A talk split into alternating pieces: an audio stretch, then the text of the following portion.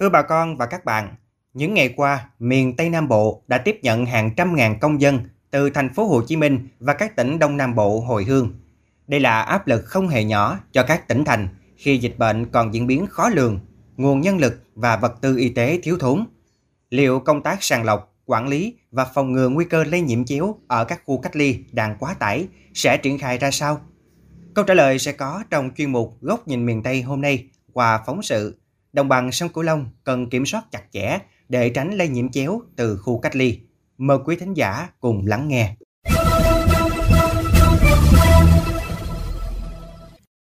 Cũng như nhiều người dân đang được cách ly tập trung theo yêu cầu của địa phương, những ngày qua, gia đình bà Lê Thị Bạch Yến ở xã Nhân Ái, huyện Phong Điền, thành phố Cần Thơ đã làm quen với sinh hoạt và đảm bảo các quy định chung. Bà Bạch Yến cùng chồng khó tránh khỏi sự lo lắng vì bản thân có bệnh nền. Tuy nhiên, sự tận tình của các y bác sĩ khi thường xuyên thăm khám sức khỏe, hướng dẫn cách tập luyện, ăn uống, ngủ nghỉ theo chế độ của người cao tuổi nhằm nâng cao sức đề kháng, giúp bà ổn định tâm lý. Nói chung ra thì tôi thì không có vấn đề gì hết, có bệnh lạc quan, còn có ông xã thì bị huyết áp. Nên đôi lúc nhiều khi vô trong đây rồi suy nghĩ, rồi lo lắng, nên đôi lần cũng bị lên huyết áp. Nhưng rồi ở đây cũng nhờ bác sĩ ở đây cho thuốc, chỉ dẫn cho uống, nên gia đình cũng yên tâm lắm. Trước tình trạng người dân tự phát trở về ngày càng nhiều, Ủy ban Nhân dân thành phố Cần Thơ đã kích hoạt lại hàng loạt khu cách ly tập trung với khoảng bốn mươi điểm, đáp ứng khoảng sáu nghìn giường. Chỉ tính riêng chiều ngày bốn tháng mười, có bốn khu cách ly tập trung được lấp đầy. Tất cả các công dân đều được đánh giá và phân loại thành các nhóm có nguy cơ mắc covid mười chín theo từng cấp độ. Từ đó, bố trí sắp xếp nơi ở phù hợp để phòng lây nhiễm chéo. Do phần lớn khu cách ly tập trung được triển khai tại các trường học, nên công tác đảm bảo hậu cần cũng gặp nhiều khó khăn. Tương tự tại Hậu Giang, chưa đầy mười ngày, từ một tháng mười đến chiều mười một tháng mười, có hơn mười một nghìn người ngoài tỉnh trở về địa phương được nhanh chóng đưa vào khu cách ly tập trung tại tỉnh. Qua sàng lọc phân nhóm đối tượng cách ly và lấy mẫu xét nghiệm, ghi nhận có hai trăm ba mươi lăm trường hợp dương tính với virus SARS-xê o vê hai, trong đó có cả những trường hợp đã tiêm đủ hai liều vaccine. Chính vì vậy, lãnh đạo địa phương chỉ đạo phải tính toán cẩn trọng việc cách ly cho hàng ngàn trường hợp để không vỡ trận. Ông Trần Văn Huyến, Chủ tịch Hội đồng Nhân dân tỉnh, Phó trưởng ban chỉ đạo phòng chống dịch covid mười chín tỉnh Hậu Giang cho biết. Chúng ta phải tính toán cái phương án làm sao mà sắp xếp các cái đối tượng theo yếu tố dịch tễ. Các cái ép không thì nó cái khả năng lây nhiễm chéo nó sẽ hạn chế tối đa. Khu cách ly nào bây giờ nó cũng quá tải và tương lai chúng ta sẽ tiếp tục sẽ có người dân về nữa. Do vậy là các cái khu cách ly nó rất là quá tải. Và cái công tác mà sắp xếp bố trí phục vụ á, thì nó cũng rất là khó khăn, nhưng mà chúng ta phải cố gắng vì cái sức khỏe, vì tính mạng của người dân. Thực tế, các tỉnh miền Tây Nam Bộ vẫn đang chịu tác động mạnh của dịch covid mười chín. Lượng người hồi hương tính đến con số chục ngàn, làm dấy lên lo ngại vùng xanh có thể hóa đỏ lập tức. Đơn cử như Cà Mau, chỉ trong ba ngày đầu tháng mười, qua khám sàng lọc trên một nghìn trong số hơn sáu nghìn người về địa phương đã có hai mươi lăm ca dương tính. Thống kê chưa đầy đủ trong tổng số hai mươi mốt nghìn người về Cà Mau, đã có một trăm sáu mươi người ép không. Đến nay, tỷ lệ ép không vẫn tăng từng giờ, nên tỉnh phải kích hoạt lại các khu cách ly tập trung. Còn tại Đồng Tháp, từ hơn mười bảy nghìn người hồi hương đã phát hiện ít nhất bảy mươi ca ép không. Bà con về cùng lúc nên dẫn đến tình trạng quá tải, buộc phải mở rộng các khu cách ly tập trung. Ước tính toàn tỉnh có một trăm bốn mươi bốn khu cách ly, tăng gần một trăm khu cách ly so với trong thời điểm dịch covid mười chín bùng phát cao điểm trên địa bàn. Đáng nói, đây lại là địa phương dù nghiêm túc triển khai tầm soát quản lý, nhưng trước đó, các trường hợp mắc covid mười chín trong các khu cách ly và khu phong tỏa lại chiếm tỷ lệ cao. Trong điều kiện khó khăn như hiện tại, theo ông Đoàn Tấn Vũ, Phó Chủ tịch Ủy ban Nhân dân tỉnh Đồng Tháp, địa phương đã đồng bộ triển khai nhiều giải pháp để kéo giảm trường hợp ép một chuyển thành ép không trong các khu cách ly tập trung như lắp camera giám sát, tăng cường giám sát cũng như tuyên truyền vận động người dân phối hợp tốt với cơ quan chuyên trách. Phần mà siết chặt để mà chấp hành uh, nghiêm ngặt các quy định trong khu cách ly á, thì đòi hỏi những người thực hiện cách ly là phải tự giác, phải nghiêm chỉnh. Còn cái việc kiểm soát giám sát đó thì chúng ta đặt nặng hơn để giải quyết cái bài toán là làm thế nào là mọi phía phải tuân thủ quy trình nghiêm ngặt. Bởi vì khu cách ly nó có số lượng đông và cái điều kiện trong khu cách ly thì nó cũng không phải là đầy đủ tiện nghi. Được biết, thực hiện chỉ đạo trước đó của Thứ trưởng Bộ Y tế Đỗ Xuân Tuyên cùng đoàn công tác, tỉnh đã rà soát lại thành phần, số lượng của ban quản lý từng khu cách ly, phải ban hành quy chế hướng dẫn và tăng cường kiểm tra giám sát ít nhất năm lần một ngày để thực hiện nghiêm việc giãn cách tại các phòng. Lưu ý xét nghiệm sàng lọc ép một vào các ngày một, ba, bảy, mười bốn sau khi tiếp nhận cách ly.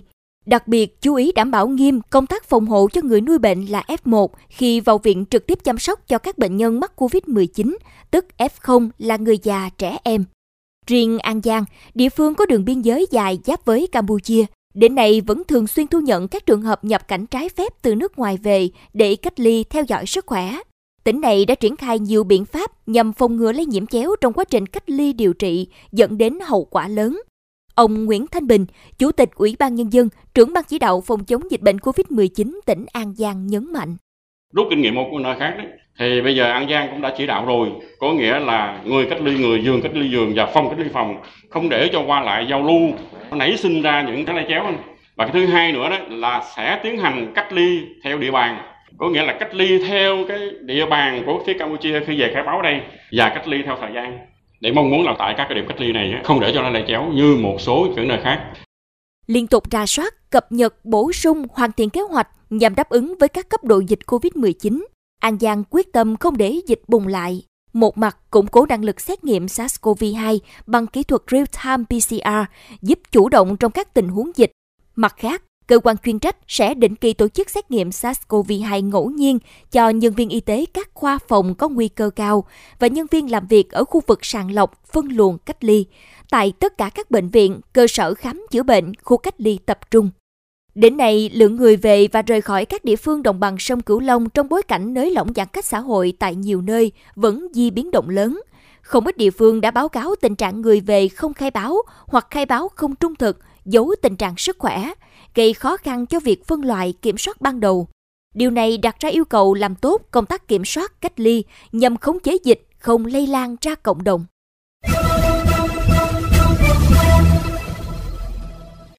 Thưa quý thính giả, sàng lọc, cách ly tập trung vẫn là một giải pháp hàng đầu để khống chế dịch bệnh, kịp thời sàng lọc, điều trị, đảm bảo sức khỏe cho người dân. Thế nhưng việc cách ly tập trung đồng thời hàng chục ngàn người có chăng đã dẫn đến gánh nặng và nhiều nguy cơ cho ngành y tế khu vực đồng bằng sông Cửu Long. Đây là vấn đề tiếp tục được đặt ra trong bài bình luận mang nhan đề "Cần thoát nỗi sợ trách nhiệm để giảm tải cho các khu cách ly" do biên tập viên Tấn Đạt thực hiện.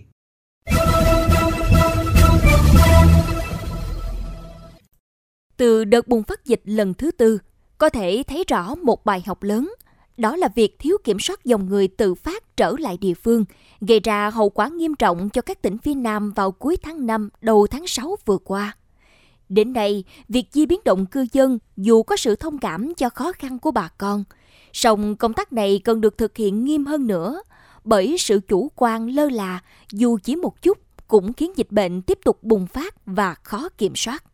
Một số địa phương cũng đã thừa nhận về nguy cơ xảy ra tình trạng lây nhiễm chéo covid mười chín trong các khu phong tỏa, khu cách ly, dẫn đến ép không tăng rất nhanh. Lý do vẫn có tình trạng người thực hiện cách ly, giao lưu tiếp xúc với nhau, thậm chí vi phạm nghiêm trọng quy định giãn cách khi ẩu đả hay vô tư chén chú chén anh. Ngoài ra, do quá tải, cũng có tình trạng một số ép không chậm được đưa đến bệnh viện điều trị, hay di chuyển người có yếu tố dịch tễ, có biểu hiện lâm sàng, nghi ngờ mắc covid mười chín ra khỏi khu cách ly nhưng chưa được xét nghiệm kỹ lưỡng. Tất cả vấn đề này được rút kinh nghiệm sâu sắc và không để tái diễn bằng trách nhiệm của lực lượng chuyên trách, ban chỉ đạo phòng chống dịch các địa phương. Thẳng thắn mà nói, cũng vì nỗi sợ trách nhiệm mà các khu cách ly tập trung hiện nay tại đồng bằng sông Cửu Long đang quá tải, bởi có nhiều trường hợp đã được tiêm vaccine mũi một, mũi hai, thậm chí là ép không khỏi bệnh có giấy chứng nhận, nhưng vẫn phải đi cách ly tập trung. Người dân bày tỏ nguyện vọng được cách ly tại nhà với các điều kiện tốt hơn, nhưng lãnh đạo các địa phương cầu toàn với phương án an toàn nhất. Theo đó, người đứng đầu cơ quan chuyên trách lý giải là do tỷ lệ tiêm vaccine của nhóm đối tượng về quê còn thấp, tỷ lệ mắc covid mười chín qua sàng lọc cao, nên tốt nhất là cách ly tập trung tất cả. Điều này sẽ mang lại hiệu quả nếu các địa phương tự tin đảm bảo các điều kiện tốt nhất cho bà con an tâm cách ly tập trung. Tuy nhiên, trong bối cảnh các điểm cách ly chủ yếu trưng dụng từ các trường học vốn khó đảm bảo về an ninh, điều kiện thiết yếu như nhà vệ sinh, nơi ăn nghỉ, xử lý rác thải sinh hoạt. Hơn cả là nhân lực thiếu thốn, còn sinh phẩm vật tư y tế thì có hạn. Phải chăng các địa phương cần liệu cơm gắp mắm để các khu cách ly tập trung không chịu sức ép lớn? Ngay lúc này, việc cho người dân cách ly tại nhà có thể tính đến theo nguyên tắc cách ly tập trung thì sắp xếp để không lây lan trong khu cách ly, còn cách ly tại nhà thì không lây lan ra cộng đồng. Ngoài ra, cần huy động thêm nguồn lực xã hội hóa, kích hoạt trở lại khu điều trị ép không không triệu chứng để sẵn sàng tiếp nhận công dân trở về từ các tỉnh, hạn chế bệnh nặng lên. Tổng hòa nhiều giải pháp khác nhau với sự linh hoạt trách nhiệm của các địa phương mới giúp giảm tải các khu cách ly, khống chế dịch bệnh nhằm đưa người dân trở về cuộc sống bình thường mới.